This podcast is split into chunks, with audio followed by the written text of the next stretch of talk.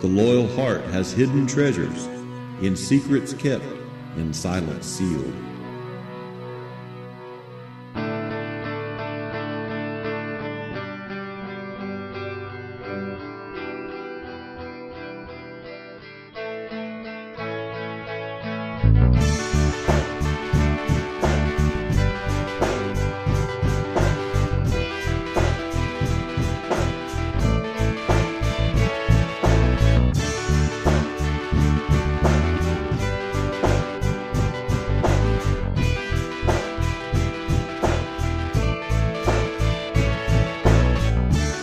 Welcome you back to another episode of Drive Back the Night, an Andromeda series podcast. I'm Ryan Mazzacco. I'm Ethan Maestri.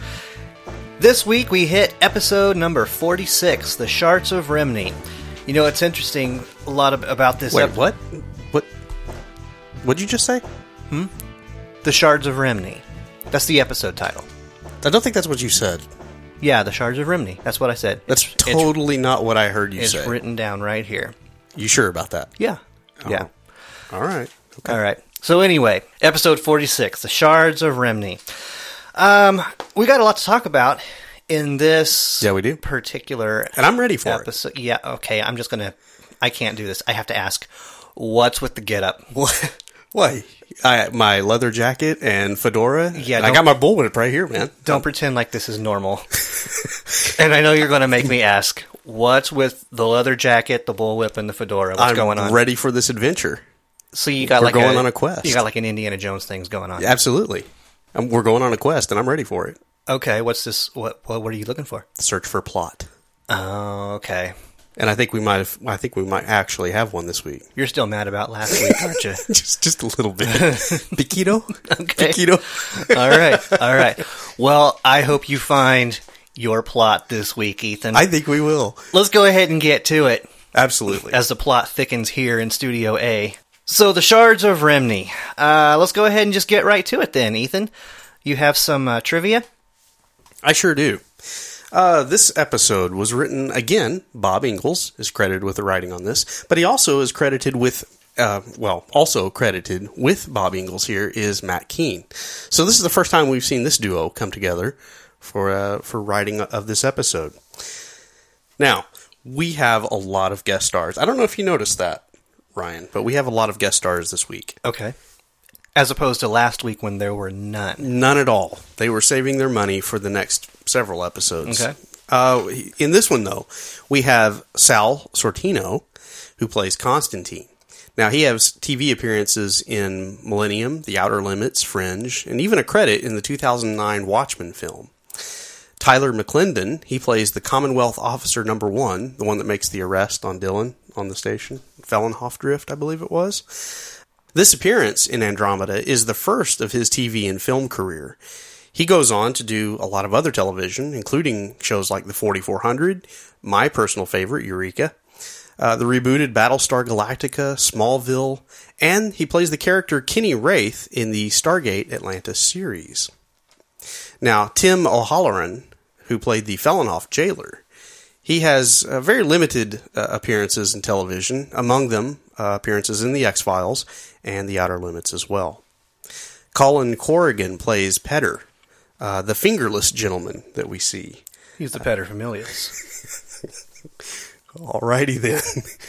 Uh, he has appearances in The Twilight Zone, Stargate SG-1, Smallville, Stargate Atlantis, and plays the role of Alan Nowert through three seasons of Battlestar Galactica, the, the rebooted series.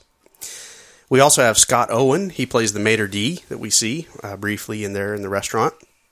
He has appearances in Stargate SG-1, The Outer Limits, Millennium, film appearances in such films as Outlander, and Hobo with a Shotgun, as you might remember.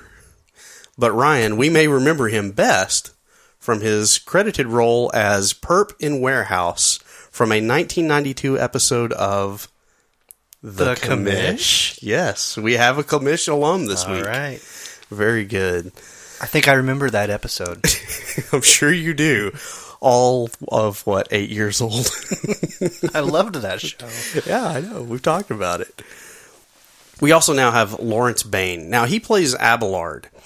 Lawrence started his career appearing in, I thought you might appreciate this, Ryan, a Pink Floyd video, Learning to Fly. Oh, That is okay. his first appearance. Uh, he has extensive voice acting in many animated series X Men, Highlander, the Flash Gordon animated series of the, of the mid 90s. That list would become even more extensive into the 2000s in both animated TV series, film, and video games. More recently, he appears in the 2014 episode of Warehouse 13 and has has as of late been appearing in a recurring role in the current television series Cardinal. Finally, Winston Rekert. Now, he plays the character Zeus in this episode. He has extensive television credits beginning from the early 1970s, including the double crossing Tok'ra Kordash in the Stargate SG 1 series. He plays in Battlestar Galactica and the spin off Caprica series that came a few years later. But sadly, we lost Winston in 2012. And that's all I've got for our fun facts this week. I have one little thing I'd like to add. What would you like to add? Well, I happened to notice when I was going over notes for this episode that it is production number 304. Ah, okay. But in the series, it is 302. So that means that the I went ahead and looked ahead. The next two episodes, uh, so episodes 3 and 4 of season 3 were both filmed prior to this episode. Uh huh. Um, I don't know, but just remember that. We'll see if maybe that has a bearing. See if there's anything that we can draw some parallels to, to or with in the next couple episodes. Mm-hmm. Okay. Yeah, that's something to look for. Okay. Excellent that you bring that up now so that we can perhaps talk about it or completely forget it in the coming weeks. You know, we've got pins and a lot of things in this uh, in this show. I've noticed. Yeah. and we don't ever go back to any of them. Maybe- when we say that, I wouldn't say never. well, absolutes are a bad thing. I know. The absolutes are always wrong to use. you should never use an absolute. I know that for sure. But I do know there are an awful lot of times we say we're going to put a pin in that and remember that and talk about it later, and we never do. Well, I think when we say let's put a pin in that, I think what we're saying is if this is important enough, we're going to remember it and then come back to this conversation. this is starting to feel more like a production meeting. Let's move on. Okay. All right, let's go ahead and go to the recap for episode 46 The Shards of Remni. Mail call on the Andromeda. Harper plays with his new flying hoverboard. Beka inventories her new holo novels, and Dylan, well, Dylan gets a package, but he's cagey about it. He orders Harper to fire up the Maru and leaves Beka in charge. And if anyone asks, he didn't get the message that everyone clearly saw him receive. Dylan and Harper arrive at Felinoff Drift, where they find the contact, Constantine, who is already dead, just before the Commonwealth security guard walks in and sees the situation. They immediately arrest Dylan and Harper. While lamenting their incarceration and realizing that they have no hope of escape, a jailer shows up, hands them their clothes, and tells them that they can go clear their names. Not able to keep from looking a gift horse in the mouth, Dylan roughs up the guard to try and find out who paid him to let them go free. But the guard is unable to give them any other information, and they leave the drift, chased by Commonwealth security forces. News of Dylan's arrest for murder arrives on Andromeda, and Beka decides the best way to help is not help directly at all. They'll fly around for the rest of the episode and act as a lightning rod, attracting the attention of the Commonwealth security forces, which they do a cracking job of, all the while belittling the Commonwealth fleet and thumbing their noses at its officers and authority. Meanwhile, Harper and Dylan escape their Commonwealth pursuers and find Abelard, a crooked and talkative man that begins to clue us in on what this quest is all about the Shards of Rimni. He has a shard, other associates have shards, and now he wants Dylan's shard. Why? We still don't know, but Dylan brings Abelard along with them. They chase and get chased across a few other planets before finally running into Zeus, one of Abelard's associates. Abelard acts like he's going to help Dylan, when in fact he's helping Zeus. Zeus thinks that he gets the upper hand on Dylan. Several fights ensue, and in the end, Zeus does get the drop on Dylan, but fails to shoot Dylan and take his shard, monologues instead, and then runs away in defeat as Abelard double crosses Dylan. Abelard wants all the shards of the vase of Rimni. His associates had been waiting for the chance to get at Dylan and take his shard. one that Dylan had been holding onto for some 300 years, ever since a Black Ops mission for the old Commonwealth, where the Vase of Rimni was found broken, and the shards were distributed amongst the Black Ops team in order to keep them hidden and safe. Safe from the sort of power seeking criminals that Abelard and Zeus represented. Abelard takes the last shard and assembles the pieces together, expecting the power and glory of the legendary Vase of Rimni to be bestowed upon him. But nothing happens. Dejected, Abelard begins a diatribe that Andromeda is able to record and hand over to Commonwealth authority, thus clearing Dylan of all guilt and delivering Abelard to justice. Back on the Maru, Dylan thanks Harper for his meritorious service and gives him a medal. The end. Wow, Ethan, that summary was worthless. Thank you, Ryan. I worked really hard on that. to to condense all of the most moving parts into a, Oh, a simple summary. I'm sorry, I'm sorry. It semantics. I meant that summary was priceless. Oh, potato, potato. It's potato. oh, well, okay. I thank you. Yeah. Okay. Yeah. hey, it's a compliment. Don't look a gift horse in the mouth. Yeah, not like Dylan. right. If you told me, if you gave me my clothes and said, "Go clear your name," I'd be happy and walk out of the out of the jail cell. Right. Right. Not mm-hmm. Dylan. Well, that means that you're like Harper. Yes. I thought Harper was going to kiss him. Yeah, because they really had no way out, mm-hmm. as Harper pointed out. Yeah, they went to great lengths to make sure that we knew they were not getting out of this, you know, without some Deus Ex Machina. Mm, wow. Pulled out the Latin, huh? I think it's Greek. Is it Greek? Well, you know, Zeus, so Right. it's got to right, be Greek. Right. Yeah. What's Constantine? That's that's Roman. Yeah, that's that- Latin. Yeah. Mm-hmm. Anyway. So Ryan, the frigates. Yeah, that's going to be my favorite new euphemism. Yes, uh-huh. I, I can see that. I can see that. Now, my question about the frigates is: How did a Commonwealth force of three frigates jump the Maru when Dylan had just said that Commonwealth security wouldn't arrive for another three days? Plot. I see. Why didn't I think of that? I don't know. well, you know, I what? just- it- it- it's not your fault because the writers of Andromeda forgot about it last week. yes, So yes, they did. Okay. I, I just thought that was funny that you hear they're sitting in their jail cell. We've got three days to think about this. Mm-hmm. Three minutes later, yeah, they're they're running back to the Maru. They get on board. They fly off, and there's three frigates chasing them down. That seems like Commonwealth security forces showed up awfully quick. Well, is that security forces or is that just uh, people on the station that were like, "Oh crap, we dropped the ball. This is our heads. Well, somebody go after 'em." They they did they not? I well, okay. I'll I'll take your explanation on that. I'm not going to go too far into it. It was just a minor quib. That's okay because it actually leads into my next point. Okay, go for it. Was nobody guarding the Maru? Apparently not. I can understand a guard gets paid off to let him out, but how do they just walk into the shipyard, get on the Maru, and take off out of there? Yeah, what is the in three thousand years? What's the equivalent of the uh, the wheel locks? is Yeah. that pretty much all they? The boot? rel- yeah, the boot. what is it? The bar that you put Yeah, on your steering the club. Uh-huh. wheel? The club. The club. Yeah. Wow, all these uh, security references. Um, what's the equivalent to that? Three thousand years in the future, I think it's the boot and the club. and the club. Yeah. And apparently, it's just as easy to break through. Well, they're probably all electronic in some way. which Harper could just jack right into. exactly? Yeah. Yeah. So we didn't. You know what? They saved us the trouble of that scene. Yeah, because we really already saw it, didn't we? Yeah, we kind of did Mm-hmm. when they broke in. Absolutely. Otherwise, it's just oh, this again. Harper's, you know, plugging Harp- something yeah. into his neck.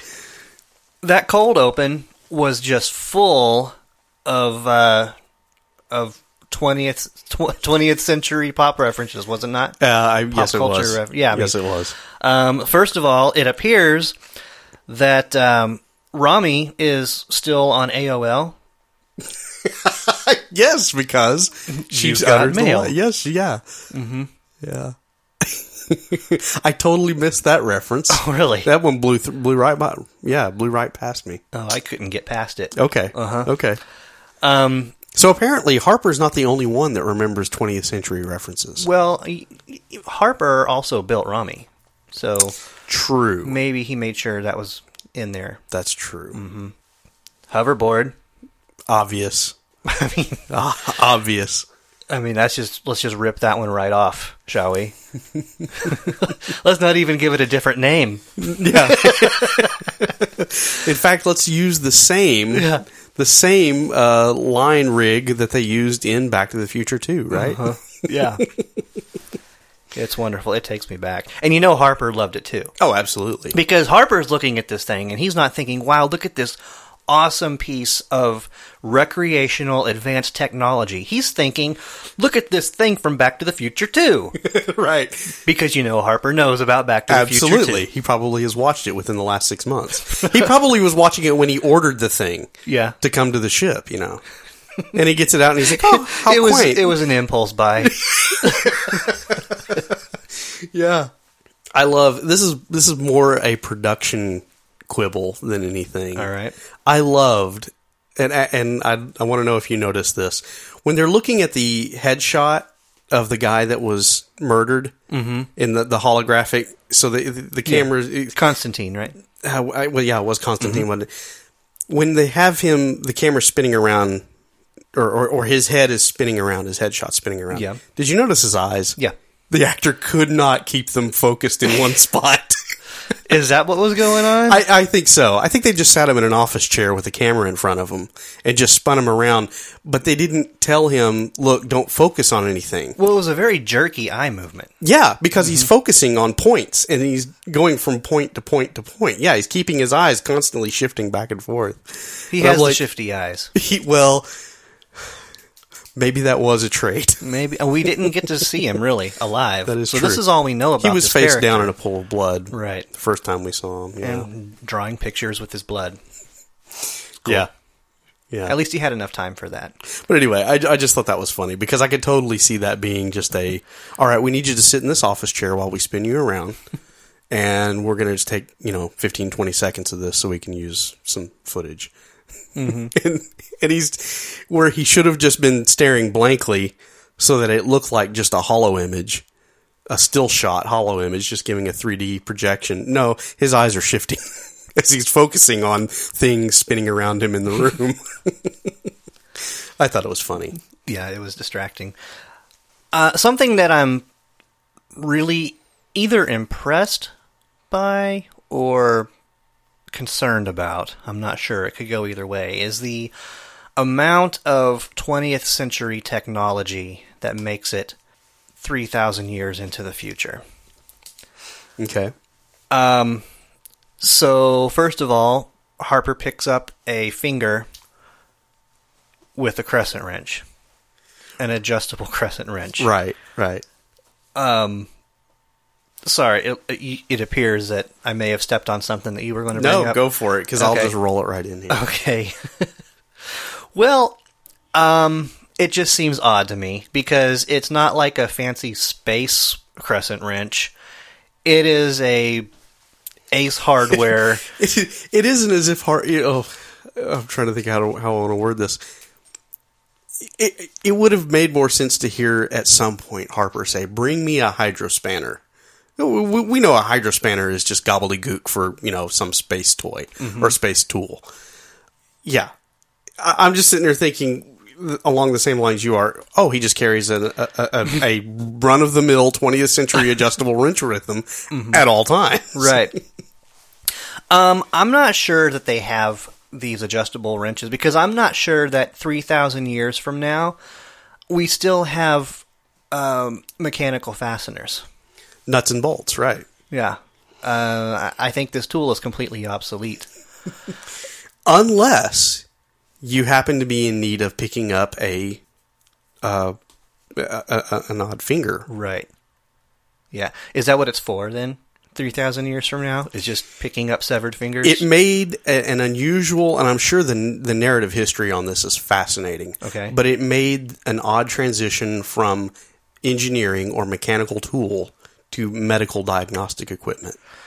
Wow, I am terrified of the future now. yes, yes, you should be. yeah, I don't think that uh, we're going to have mechanical fasteners three thousand years. I don't think we're even. I don't think we're even going to have them three hundred years in the future. Yeah. Uh, I was just recently this weekend. I was at a, a trade conference, and I was talking with a young gentleman who is a engineer for somebody, and he was telling me about the the this is technology that we already have. It's just not it's just not that common yet. About the their their use with magnets. And it was totally fascinating. And basically, what it is is they're able to program magnets now, um, much like you would a microchip very very tiny little precision poles and everything. You got your north south neutrals and all this stuff and you pair them together and depending on how you configure them they can uh, they can obviously attract or repel or have a neutral or somewhere in between all depending on how you set the magnet. So for example you have these two magnets that are that are attracted to each other right and then you turn it like an eighth of a turn and it lets go. Wow. And he says that they they could they could hold a shear force of like four thousand pounds. Which is a lot more than some bolts. Yeah, Yeah. yeah. Steel bolts. I mean, it's it's it's incredible. Yeah. Um. Not only can they do this, uh, they they can also configure them so that it's like a combination of attraction and repellent so that you can actually suspend something. Depending on how you set it up, you can suspend it like an inch or six inches or whatever. I mean, Yeah. I'm thinking like shock absorbers and All right, so so we're doing this in the year 2017. yeah, This is the sort of thing that that engineering uh, minds are coming up with in order to stick things together yeah, in the non-conventional ways that we've been used to for the last 200 years. Mm-hmm. Beyond beyond Right. 200 years. Uh, the nail, the screw, the bolt, Mm-hmm. the nut, all of those things are now not antiquated, not yet, but we see it on the horizon. yeah. They could be. That's really cool. So, And, and so and so thinking about it in the context of this television show, it aired in October of 2002. That's not even 20 years ago. Mm-hmm. It's what 15 years ago. yeah, 15 years ago now that not even that this episode aired. and we've got this depiction of Harper holding an adjust a very large adjustable wrench like he he could pick up this finger and tweak the plumbing. Right. You know.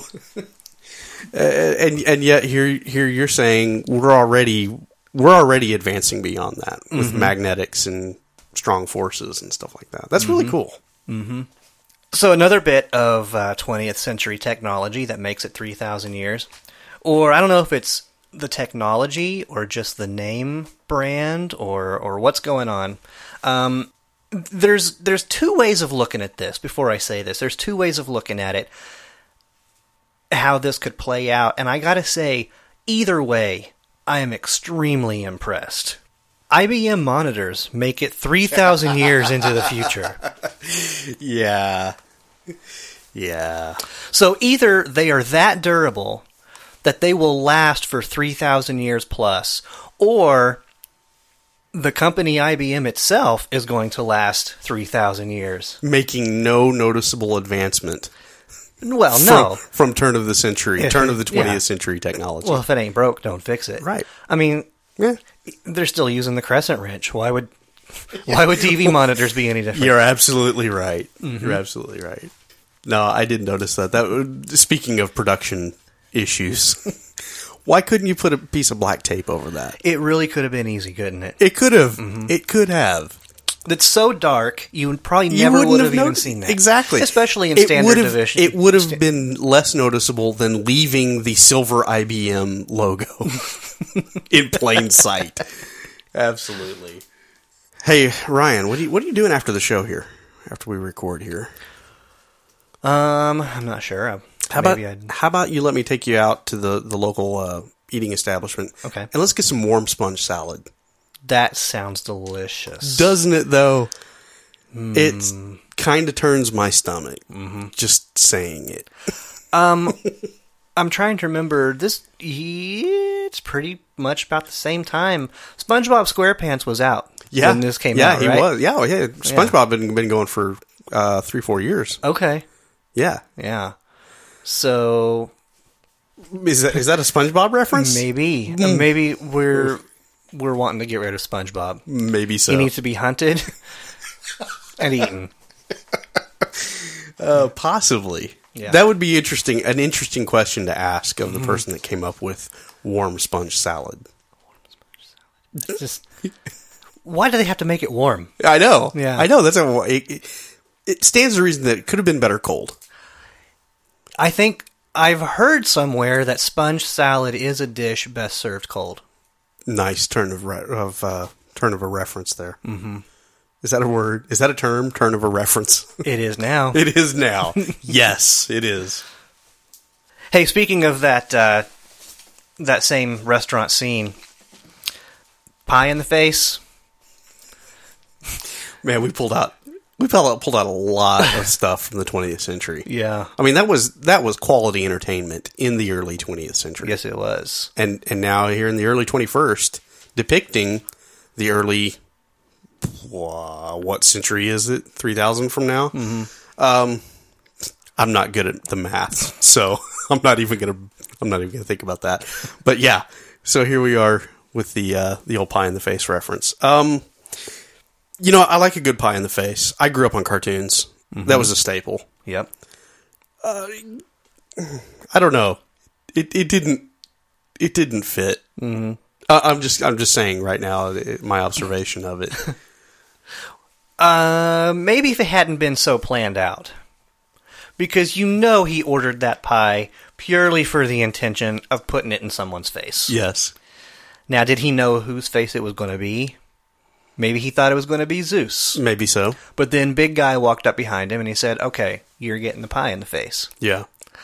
Um, kind of on on that same line, you know, Big Guy walking up behind him, and Zeus gives him all of the threats about how you try anything, and I got people that are going to step in. They're going to take care of you. Yeah. All I can say is Zeus needs some new people because his people suck. Yeah, they do. Yes, they do. Uh, it's hard to hire good goons, though. Yeah, I guess. I mean, so. that's that's you know, speaking of old tropes, that is the ultimate trope. Is when you're a villain and you got to hire a posse, you know your money's not good enough to get the best. yeah. It's never good enough to get good goons. So Well, he shouldn't have talked him up so much he shouldn't have. because you know that just encouraged Dylan. But you know, here here we're kind of getting into the characters, what we learn about them. Zeus, um, it's obvious that he talked a big game. That was basically how he he made his way in the in the universe. Mm-hmm. So maybe he knew his goons were worthless, and he was just trying to cow Dylan down. It seems like that's really how he handled all of his situations was trying to talk Dylan down.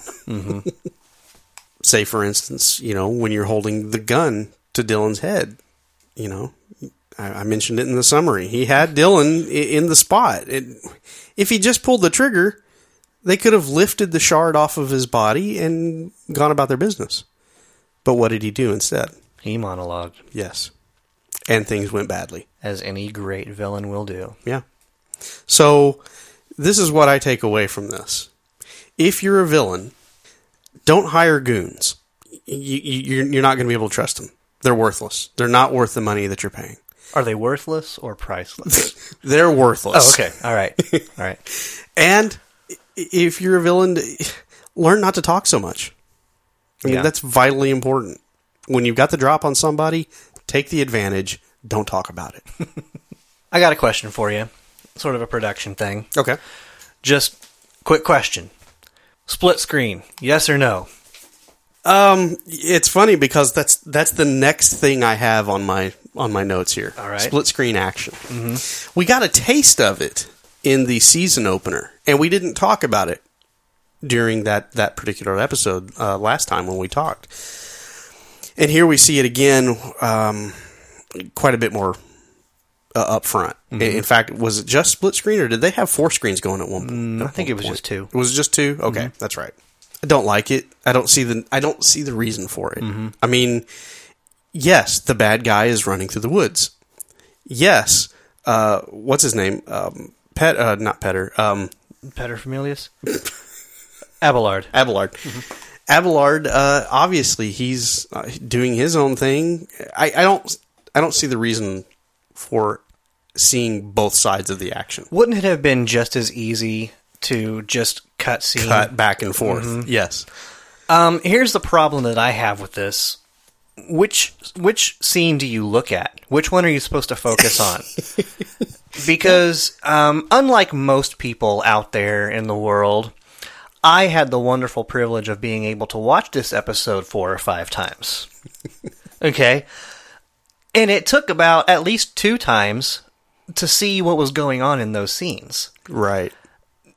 and there there are things that you miss the first time. I'm this is just me. The first time around, I'm focusing more on what's going on in Dylan's scene, right? Yeah, because that's yeah. kind of where a little bit more of the action is. You, you got the the scary guy sneaking up behind him, and there's all the action, and the other guy just kind of seems to be sitting there Yes. uh, until you watch it again, and then you see the part where he's looking around nervously and sets the shard down next to him. I missed that the first time. okay. Now I gotta wonder. Hold on. Let me ask you. Okay, Did you miss anything by missing that little detail the first time through? Um, maybe not, but it was something that they apparently wanted us to see, or they wouldn't have put it on the screen, right? Yeah. Okay. Let's say yes.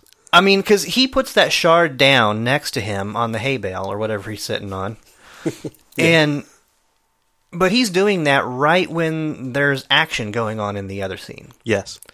You're, Which is, uh, and he's obviously hearing it because he's looking around. I, I hear something, you know. Yeah. Okay, yeah. Short answer: No. I, I thought it was it was it was useless and actually kind of distracting. You say useless. Uh, I say it was pointless. I mean, I think it was done as an artistic expression, maybe. That being said, there, there's no point to it. It is pointless. Mm-hmm. If you if you there is something that needs to be seen that is happening simultaneously, you're absolutely right. Cut back, cut back. We're used to that in television. Cut back to one scene, then cut back to the other. We can put it together in our minds that these things are happening concurrently.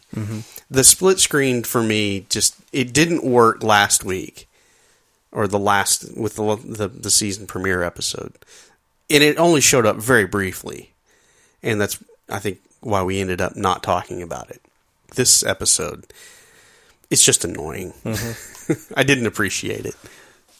Uh, another sort of a production complaint. Is it just me, or did you think that this episode, the Andromeda itself, looked particularly plastic in some scenes? Like the exterior shots. Yes, yeah. Um, not. It didn't stand out to me that way. No, Okay. Well, there's some for some reason it jumped out at me this time. really. Mm-hmm. Hmm. Now, I happen to know what type of TV you have. It and it operates at a very high resolution rate in comparison to the one that I have. So I'm wondering if maybe you're seeing maybe just the limitations of the footage versus the technology that you're actually observing it on. It could be. I've had people tell me that my TV's ruined movies for them. Yeah. yes. Yeah. Um, I, I'm wondering if that's that maybe is what what you noticed Okay. because I didn't particularly notice anything different with the exterior shots. Um, I thought they looked pretty much on par with what we've already seen in the, the last two seasons. Okay, so maybe they've always looked plastic and I've just never noticed. Yeah. I, I would have to go back and look at it with a critical eye and maybe see if, if maybe I can pick out what you're seeing. though. Okay. Because it did seem like they had some new shots of the exterior. Mm-hmm. Um, just nothing about them in particular stood out to me in regards to the way the ship looked. Okay. um, wouldn't it be awesome to have a talking gun to tell you when you're out of ammo? We've talked about that before. We have talked about we have talked before. about it. Yes, we have. Yep. And it would be awesome. And we have it again. yes, we do. Um, I, I forget what he does immediately. Oh, he just starts throwing punches immediately after, doesn't yeah, he? Sure. That's what you. Yes. If you want to call it that, yeah. uh, he immediately goes into jujitsu mode. Uh-huh. Yeah. Uh, yeah, it would be cool. Although I think it's just as easy to have it emit a sound. like click. Something, yeah, something along those lines. Or a short, bzz, or, you know, something to let Okay. you know, you, you know, Okay. it's, it's, yeah. it's discharged. it's got to be spacey. yeah. Yeah, Exactly. okay. But- hey, hey, I like that sound effect. Can I go back and cut that? Because Yeah. I could use that somewhere. I did Yeah. a pretty good job. There's with that one. probably a bit in the future that we can use that for. absolutely. Okay. All right. If we ever have another firefight here in the in the studio, yeah, that's been a while. it's happened. It's happened. It's happened. Things escalated. Yep. Uh, your weapon is empty. All right. So, what do you say we talk about a little bit about the uh, the universe and some of the things that we uh, learned, some of the things that happened in this episode that you might want to discuss. Yeah, actually, uh, let's talk about the vase of the the Voss. Right. If you want to go with that, potato, potato. It's it's potato. well, which is it, vase or Voss? oh, see, that's up to you. I don't know. Okay, Look, I want to. I don't. I want to make this sound uh, very sophisticated. We'll go with Voss. Okay. The Voss of Rimni. Is it Voss or Vaz? See, because even there, of. Okay, we'll go Vaz. The Vaz of Rimni. I think if we keep true to the to the to the episode, it's it's the vase of Rim. the Vaz of Rimni. Okay, you know we spent like forty seconds of this show talking about vase, vase, or Voss, mm-hmm. which I think speaks volumes about what we learned from this episode. okay. but anyway, that's a side point, sidebar. Uh, back to the vase of Rimni. I thought it was uh, actually it is is part of a plot device. I thought this was actually pretty cool. We've seen this before in the Andromeda universe, where you have these antiquities, these these treasures throughout the known areas of space, the three galaxies. And here's one that shows up that Beka isn't hunting for, which seems highly unusual. But in any case, here we have the vase of Rimni, which is supposed to bestow great power and glory upon. I would say she's probably looked for it at some time. and, and realized, well, this thing disappeared 300 years ago. Mm, maybe so. Um, so did Dylan. Perhaps she knew all along. Yeah. But no, as, far as a plot device, I, I thought this was actually a really cool uh, trinket, you know, to, to to go after. Um, and actually, the the backstory for Dylan and how he obtained his piece of the the, the Voss, I thought was actually kind of a cool thing. I would love to have seen some maybe some flashbacks of that episode. That would have been interesting, Yeah. uh, or of that that mission as it was taking Well, place. I think we did in uh, forced perspective. Huh. You, Yep. th- you think that was tied together? Admiral Stark Right, right. put together a special ops crew, sent him in to assassinate a dictator. People died. It got messy. Sounds a lot like Mobius. Holy cow. But they weren't there to retrieve the, the Voss, were they? No, that was just a happy accident, I think. Oh, so you think Their- they just kind of tied all of this Their together? it? assignment was to go in and, and, take out and take the out the dictator. That's right. You're right. Uh-huh. Wow, I totally did not make that connection. well, that's okay. I didn't until the fifth time I watched it. How many times did you watch this episode? I think I've seen it four times. See, I, I, See? if I'd have gone five, that's the problem, I right would there. I would have gotten it after 5 huh? Mm-hmm. No, that's totally cool. I did not think about that though, and now that you mention that, you're it, it fits. Yeah, and that's actually the second time, I believe, that is the second time that this episode showed that Andromeda remembers itself as a series. yeah, yeah. You're right. Because we also had the uh, the callback to uh, all all Great Neptune's Ocean. Well, that's become like every.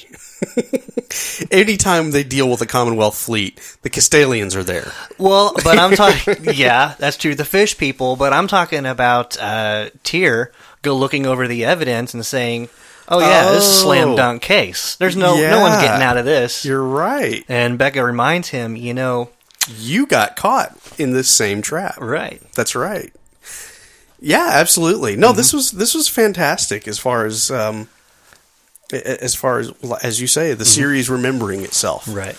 Uh, and as as you and I have talked about in the past, we like it when a series is able to do that. Sure. Now, uh, I I did remember that that reference when when Tyr does go into that about slam dunk case.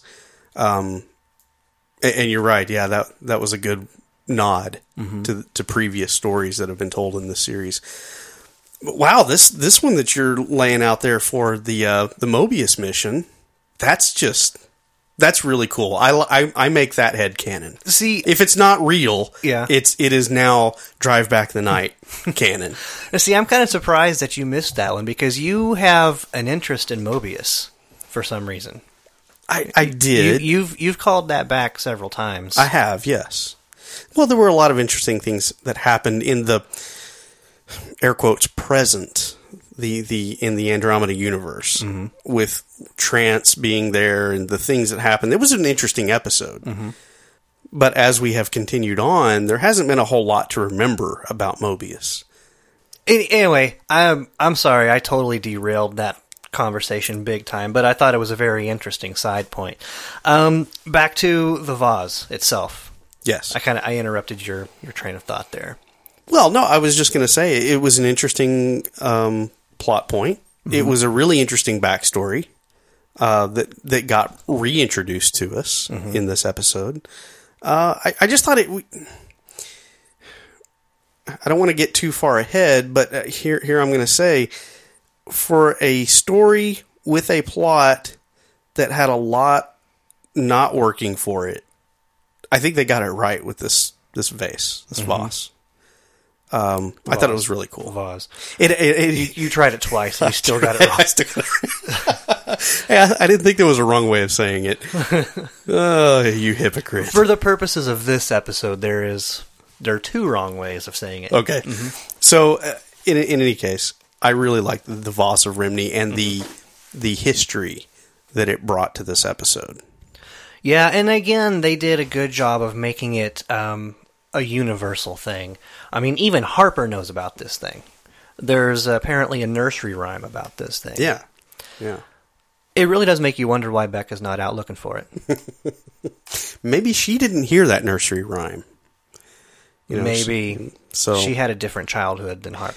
Harper didn't have a great childhood either. No, no, no, no. You got to figure with a with three galaxies worth of worlds, and, and as big as the Commonwealth was, and the other alien races, monocultures that inhabited or, or ruled various parts of this this universe. You got to figure that there are more relics like this that haven't been heard of by most of the human population. Mm-hmm. And it's just, I thought it was pretty cool that here's something that Beka didn't know about. But in the end, what power did this vase have? Yeah. Um this was my next note that I was gonna I was gonna bring that around to. Um when Abelard does finally put the last piece and I know this isn't exactly where you were going with that question, but I think this is kind of a preface to that. When Abelard finally puts that last piece of the vase together and he's just he's completely deflated. What did he expect was going to happen? All we know is that it what what did it say? It it gives the the sympathy of the cosmos to whoever possesses it, um, bringing them power and riches and basically Glory. whatever they Yeah. want. Right. Yeah. So what? Does even if it does work in that way, does that mean that it has to glow or float or something? I know. Or I- is it going to start singing? What? What yeah, was that was my sense was that he was expecting some sort of all embracing light. to, to quote Tyr from the previous Yeah, episode, you know, yeah. something warm and glowing and fuzzy was going to envelop him and he was going to feel the power or the sympathy of the universe or whatever that w- the description was for that. And the fact that nothing happened in that moment mm-hmm. was just extremely disappointing to him. Right. As I think it would be for anyone that had hyped this vase mm-hmm. for years and had see had sought, spent their life trying to put it together. And then once it's together, you have well, a Voss Mm-hmm. that does absolutely nothing. But that he didn't give it a chance. True. I mean, he should have just put it together, wrapped it up, put put it in his backpack, and left. And now let's see what happens. Is the fact that it doesn't glow or sing evidence that it's useless? That's that's my that's my whole problem with this. Right, but I, I think I think what that does is just highlight the short sightedness of Abelard and his cronies and and his associates. Okay. They were they were fully expecting some miraculous thing to happen. It didn't matter who of them put it put it together or if they had all been in the room together. They would have all been disappointed that nothing happened because they're so short sighted. Well, you can put Harper on that list too, That is true. because he was ducking under the table, not literally, but Yeah. he was hiding. He was afraid. He was afraid. So so I come back to that question that I Yeah. asked. Did it have a power? Is is Dylan still hiding something about its power? It had it had the power that every great MacGuffin has. Ah, So it so it definitely a MacGuffin. it definitely had power. yeah. Um, did it have power as far as uh, bestowing the sympathy of the universe upon its possessor? Well, it doesn't appear to. Um, although I have to say, Dylan was pretty keen on keeping it, wasn't he? yes, he was. Yes, he was. That's why I'm asking, though. Mm-hmm. I mean, it, it, does he appreciate or understand something about it beyond just having the five Eh, shards put together? Yeah. See, now we're starting to dance around um, character discussion. Okay. Okay. So, do you want to move on to that? Um, do you have? Well, the next thing, the only other thing that I had to bring out was regarding characters, Tyr, and the uh, dynamic with Harper and Dylan. So, Okay. Okay. so yeah, nothing really about the universe, and Okay, well, so let's let's segue this this same topic and move it to the character discussion on Dylan. okay, Because what we have is Dylan who has this one piece that everybody else needs. We're supposed to understand that Dylan holds no regard for the mystic power that this thing is supposed to have. At least that's what he tells us. Right. That's what he tells Harper. Mm-hmm. Okay. Yet he still goes on this extremely dangerous, potentially deadly mission. In fact, he knows that they're out to get him. He's putting his life on the line for this thing that doesn't matter at all, right, or so he says. He could have just stayed on the Andromeda and not ever gone to face those guys. I mean, from the time he, he lands on that drift or that station wherever uh, Constantine was, right? I mean, he walks in the door, force lance out. yes, He's ready to fight. He knows there's some bad stuff going down. A- And that's what that's what triggers this whole thing. That's what set him up for the uh, for the being framed for the murder and then the double murder. You know, everything that happens is all because he took the bait. Right. Why did he take the bait? It, if he thought there was nothing of any ephemeral value Mm-hmm. beyond it just being a important piece of pottery. Yeah. I mean, is he just a, an enthusiastic archaeologist now? Uh, yeah, no, that's a that's a very valid uh, and, and interesting observation you make about Dylan. I tend to believe that he he understands there is a an unquantifiable power to having that relic. Obviously, obviously, it was important to uh, the the the, the dictator on Mobius, right? Well, yeah, If that's indeed where they got it. apparently, I mean, he had a belief system. Um, or did he just have it? Was it just part of his vast collection? You know, we don't even know that. Yeah, that's it. We true. don't know why he had it. Was it just part of his collection, and it was still something that just had that lore about it? Whether he believed it worked for him or not, it was just, he just had it. Yeah. And then when they go in and take him out, they find it. Um, maybe they foresee that there's going to be thousands, millions of goons coming looking for it. So that's why they decide to take the shards. Was it already in shards, or did they break it up? I think they said that they found it in pieces. Okay, so then it's no good to this dictator anyway. Well, my understanding was in the taking out the dictator, it got broken. That's kind of the way I understood the story as Okay. he was telling it. In the course of their mission, it it got broken. They realized its importance and they split up the shards amongst the, the team. Okay. So All they right. don't really ever answer. And I, and even then, I don't know why they go through go to such great lengths to keep it. Hmm. Um, keep it, but keep it separated. Right. Right. I mean, if it is something that's that important, then it belongs in a museum. Maybe exposed to the entire. As Indiana Jones has see, it said, all comes back, Yeah, doesn't it? it does. and it but set up on display, exposed to the whole universe. That this is an ancient relic, but it does nothing. You know, I mean, wouldn't that? it seems like it would be an excellent tool for Dylan to use in order to, you know, help the, the people of this unenlightened galaxy or galaxies understand better that, you know, some of the lore that you put behind certain objects doesn't really mean anything. So if you learn to kind of let that go and get along with your fellow aliens, you know, things will be better for you. Yeah. I don't know. Except the fact that Dylan keeps it. Yeah, he does keep it. And I don't know what to make of that. Well, his explanation is it's a symbol for the Commonwealth. Uh, different, different, all the different pieces of the universe of three galaxies coming together to form one beautiful vase of government and military might. And it was a beautiful piece of acrylic, wasn't it? You mean it wasn't glass? Uh, I don't think so. Oh, okay. So Harper was never in any real danger when he had it to his jugular. no. That Or- also or, probably or carrying it around in his pants, Right. the pieces of it. either. That probably also explains why um, it didn't shatter into more shards when Harper was banging it around on the table.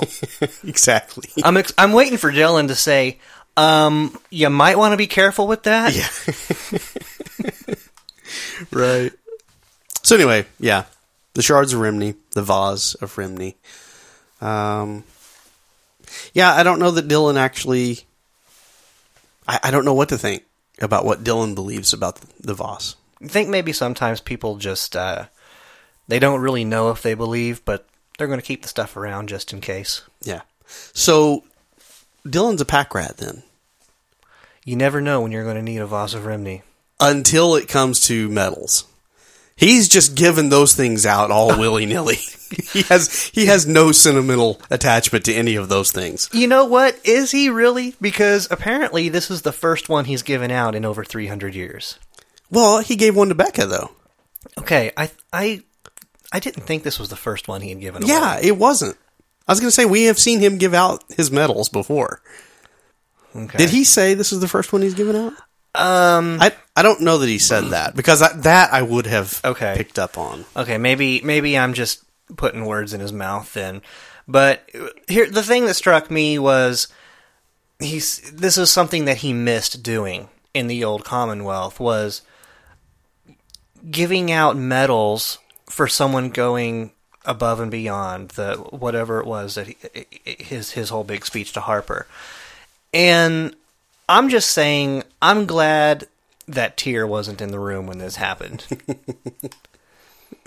because how many times has Tyr almost got himself killed in order to protect the rest of the crew? Right. no medals for Tyr. Harper steps up one time, you know, and it's like you get a medal. Yeah. You know, it, it, I guess it goes when when something is expected, it's just expected. Yeah, that's that. That's a good point. That's a good point. Would would Tyr have appreciated a medal given by Dylan to him as much as Harper? Okay. Well, see, I was thinking of it from the other point of view, or I was f- from the other side, though, of of um, Dylan just expecting Tyr to do these things. Ah, okay, yeah, I see that. It's if it's expected of him, he does it, and no big deal because it was expected. Right. I, I, I was just thinking of it from the point of Tyr almost always acts meritoriously. I mean, he goes above and beyond because Yeah. that's just in, in his nature. Yeah. Whether it's self motivated or for the good of the group that he's with, he's always he has always done the best job that he can do.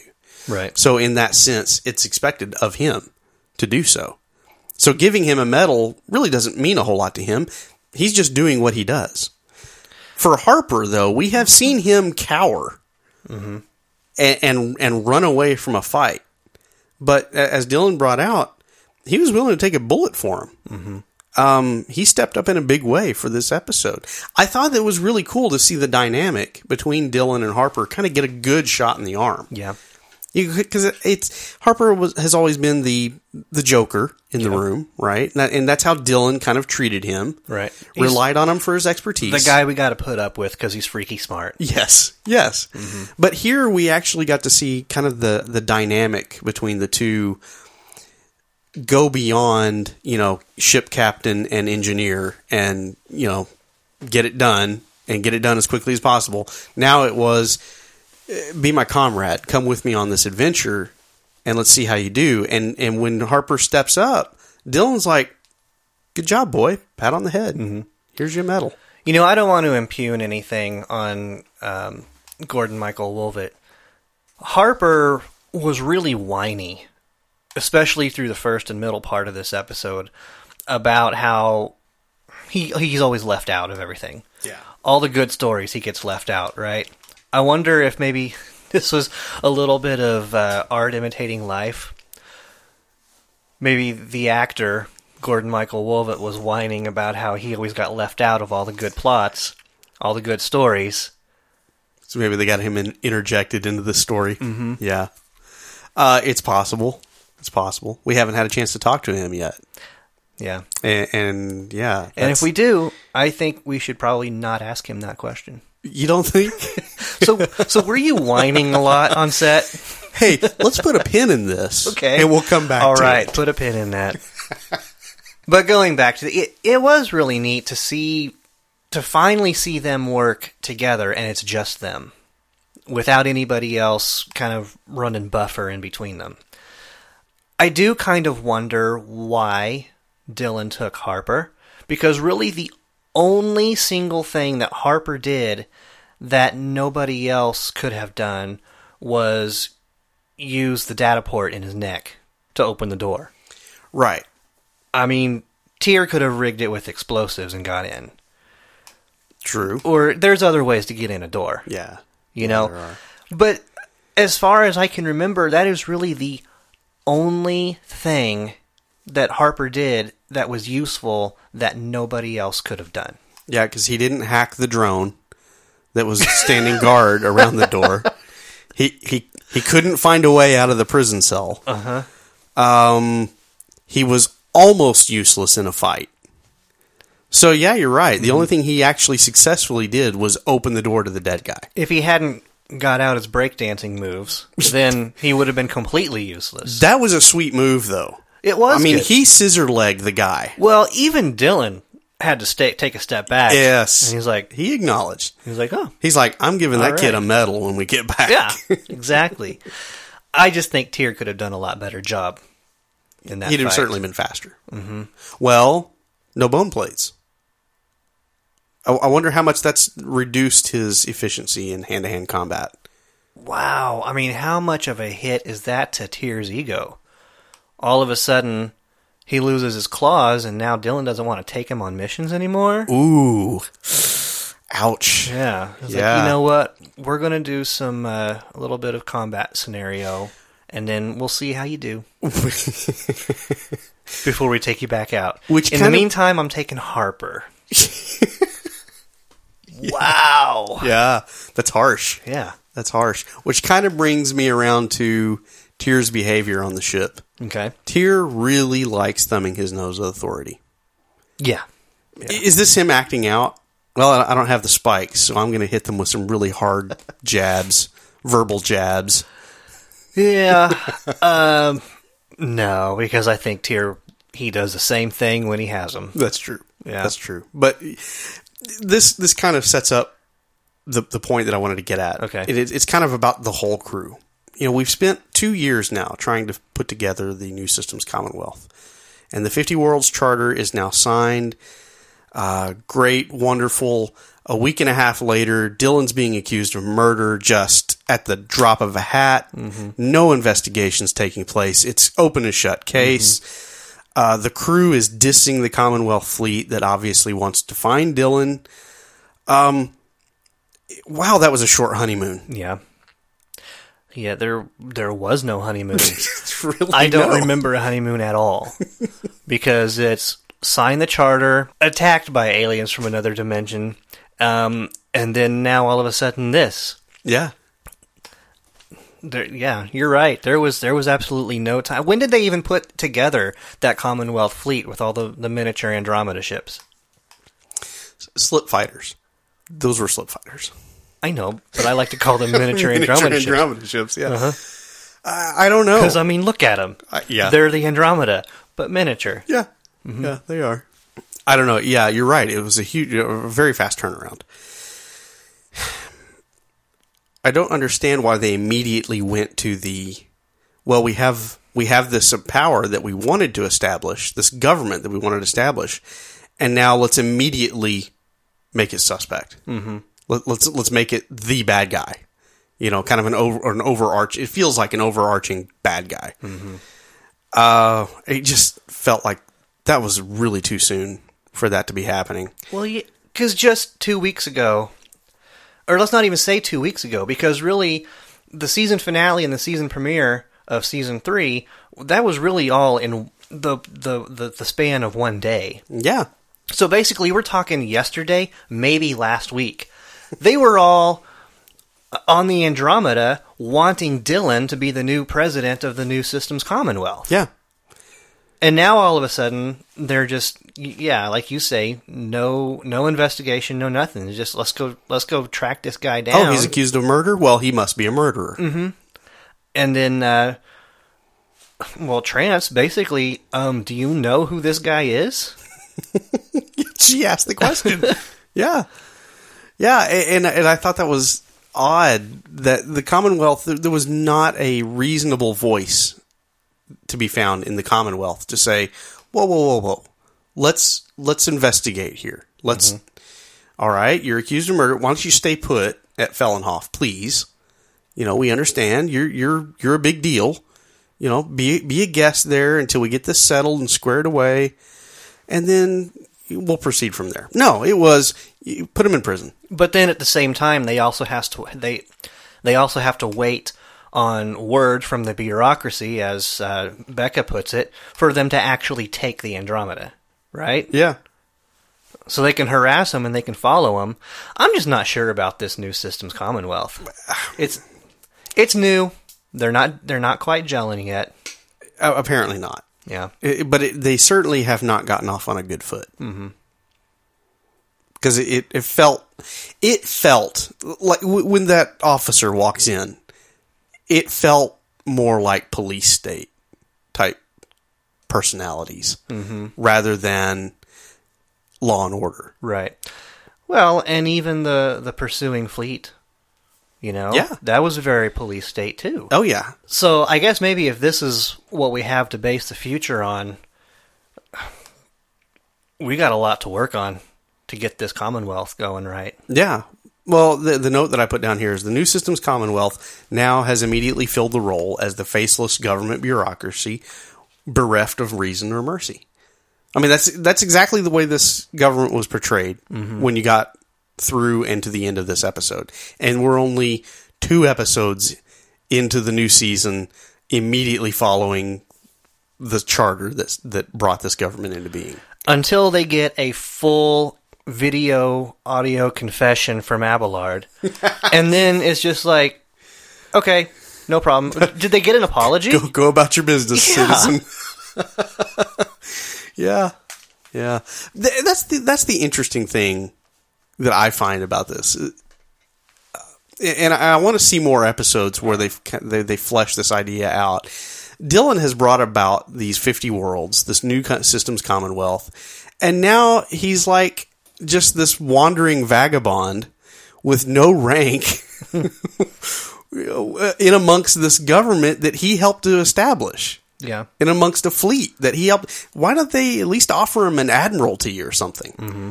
Yeah, uh, head of the the New Systems Commonwealth forces. I mean, he was a captain for so long. Well, does does he not want any of that? What does he want? Does he just want to be a ship's captain? He has a crew of how many?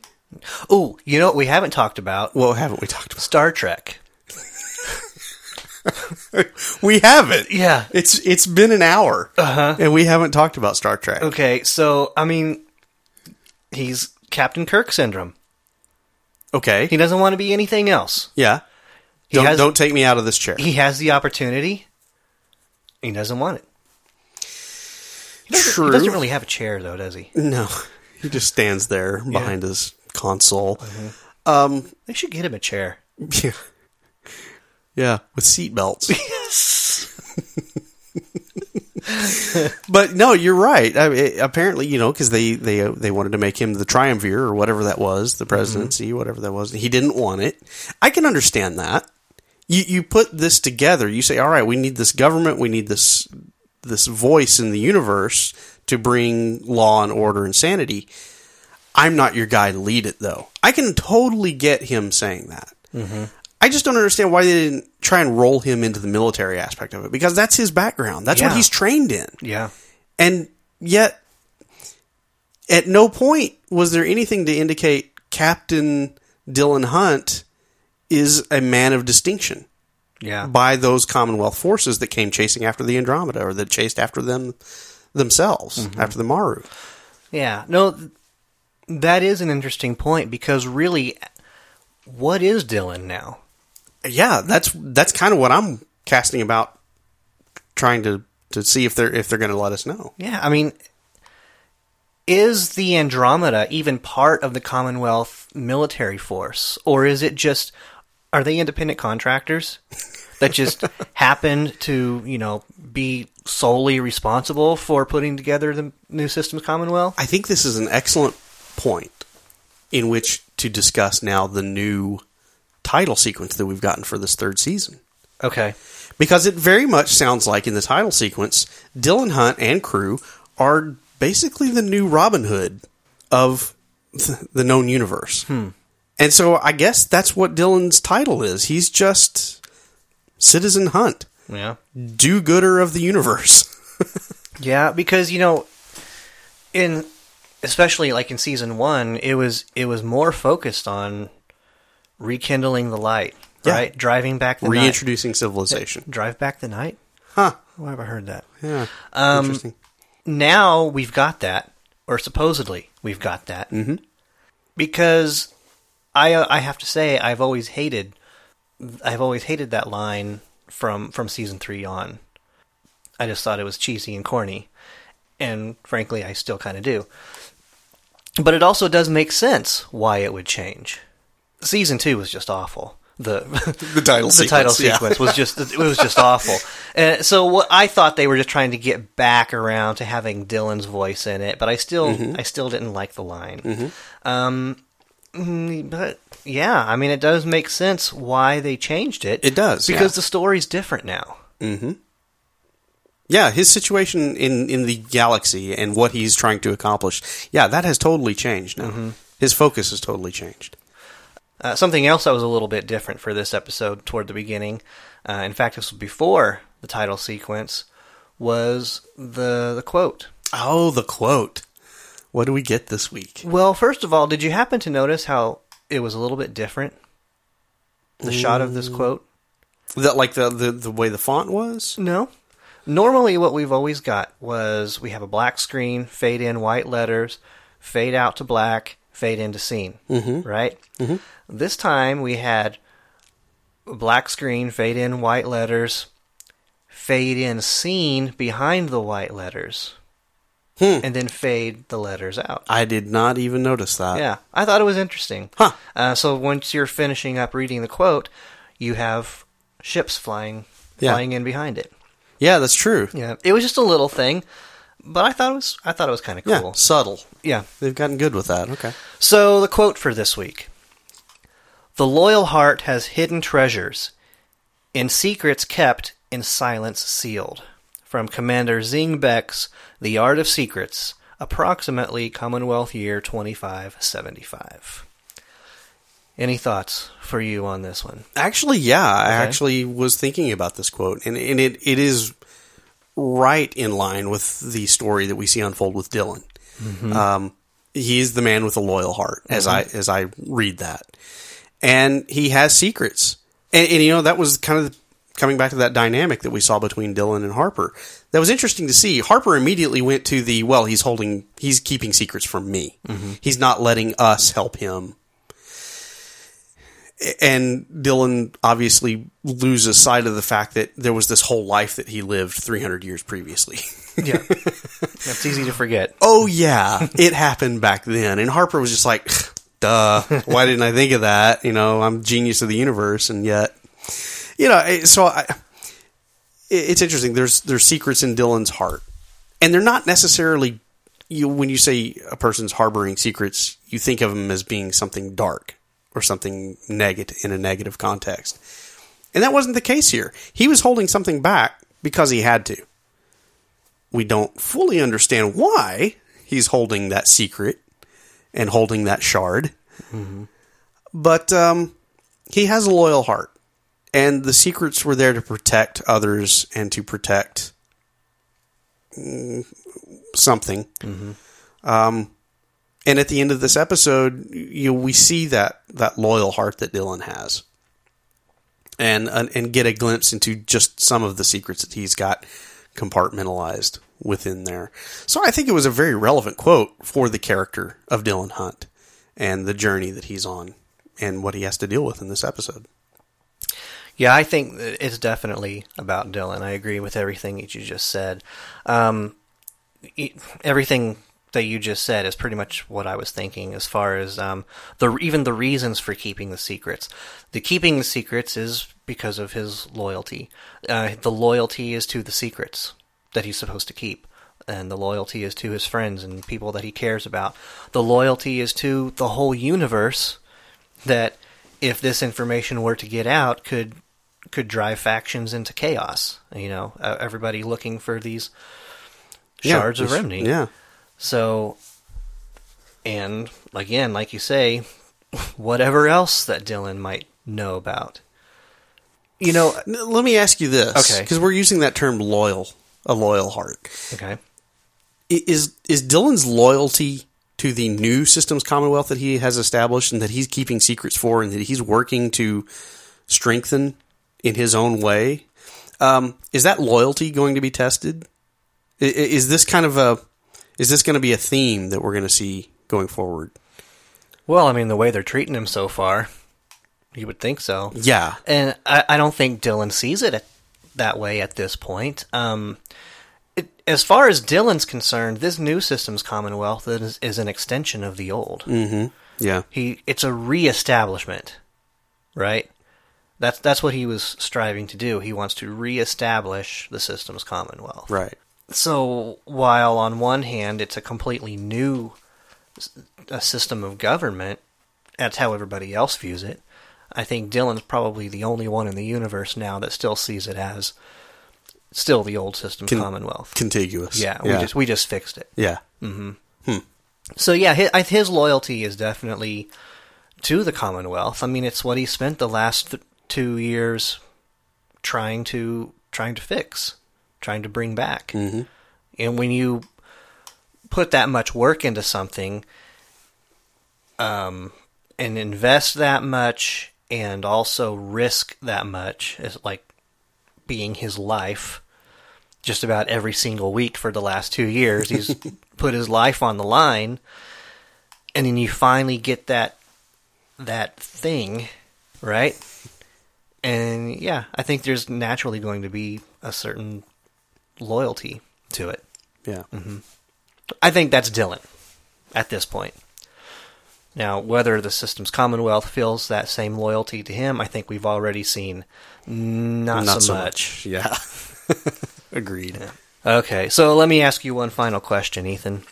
Episode 46, The Shards of Rimni. Final thoughts. Like, dislike. You know, we've gone through this whole discussion and we've not really tapped into what we thought about the episode.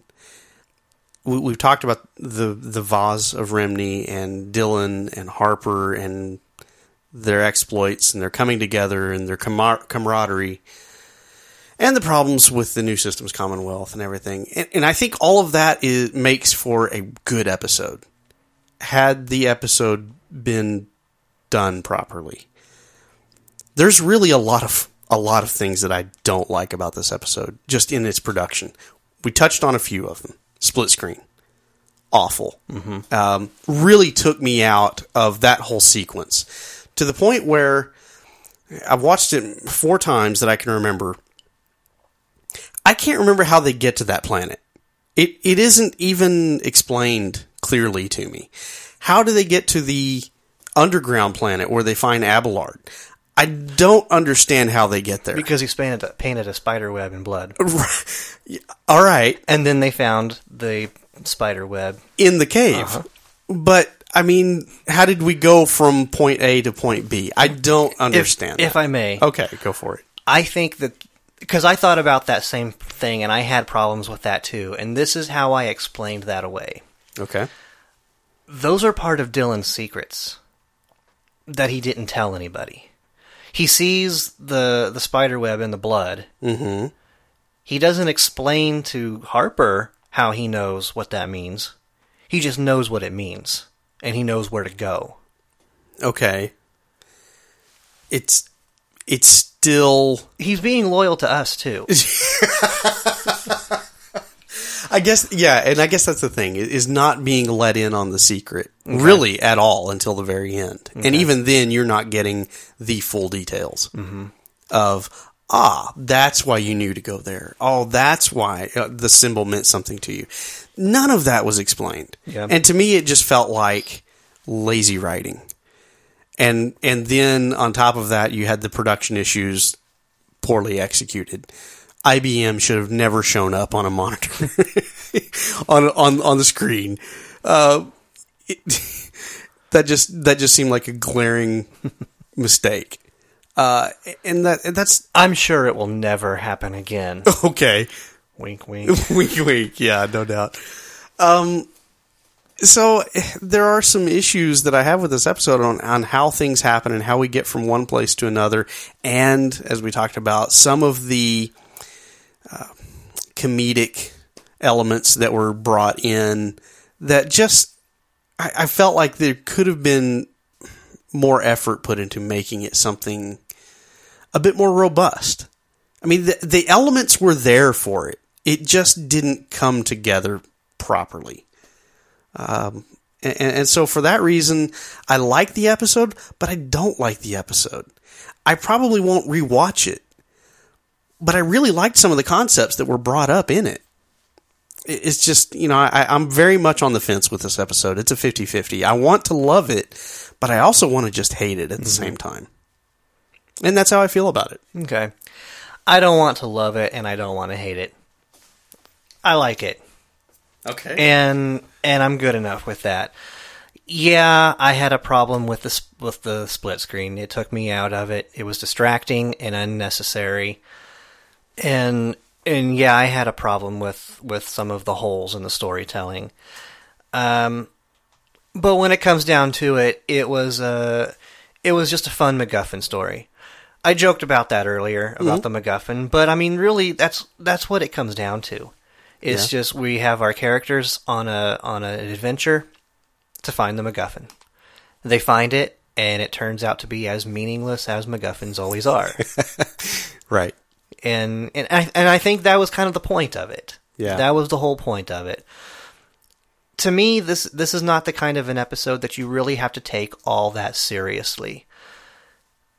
And and if you can go into it in that frame of mind, then I think you actually get more out of it than than than what you would otherwise. Um, for example, the state of the Commonwealth. Yeah, I mean, how's this going to work going forward? Um, I think that's kind of a serious point that this that, that this episode makes, as far as as far as what is the relationship between Dylan and the crew of the Andromeda with this new systems Commonwealth. A lot of the things that we've discussed t- today in our discussion just kind of uh, solidifies a lot of those things as far as what it means going forward. And to be honest, I didn't really think of it that way until we had this discussion. This discussion has kind of changed my mind. Hmm. I was ready to come in here and say this was a completely meaningless episode and I liked it for that. And that's it. But now I'm starting to think, you know what? There actually are some ramifications for what has happened in this in this episode. Mm-hmm. Not because of the plot, not because of what we saw, not because of chasing after the MacGuffin, but because of the other forces that are involved here Yeah. and how it seems that they're turning on Dylan. No, I, I, I, yeah, I totally get what you're saying there because that's that's kind of where I'm at. Is mm-hmm. when I say there are elements of the story that I liked. Mm-hmm. That's those consequences that you're alluding to there. That's kind of those in part and parcel with those elements that I liked, mm-hmm. and so therefore it, it's easy for me to say that it wasn't that great of an episode, but it's not a forgettable episode. Yeah. Yeah, and, and I mean, I've got to say, so far, this is the best episode of season three. So far, yes, Yeah. yeah. No, I totally agree with you mm-hmm. on that. Um, yeah, so I mean, kind of just what I was saying then, you know, really, this, I was ready to come in saying this was an okay episode, but after our discussion, now I'm ready to say I liked this episode. Okay, Didn't love it, but I like it. okay. Yeah. So moving forward. Anyway, but if people out there, if they like it, love it, if they nothing this episode, let us know. How could they get a hold of us, Ethan, if someone wanted to do so? They can do so by emailing us at drivebackthenightpodcast at gmail.com. We're also on the social media, Facebook and Twitter. You can follow us there at Andromeda Pod on both social media locations. We're on Podbean. That's where you can find every episode besides your podcatcher that you may use. They only go back so far. So check us out on Podbean if you want to start over from the beginning. That's andromedaseries.podbean.com. If you haven't already, please subscribe to us on iTunes. And if you do subscribe to us there, uh, give us some stars and perhaps a review. We would certainly appreciate it. We like stars and reviews. We also have a tip jar on our website. It's at dramedaseries.podbean.com. We're not begging for money, but if you should happen to stop by, drop some coins of small value in there. It's fine. Good thanks to our big friend Doug Anderson, who once again has supplied his voice for our opening quote of this episode. We are an Age of Geek production. We hope you will join us back here again next time as we consider the episode Mad to Be Saved.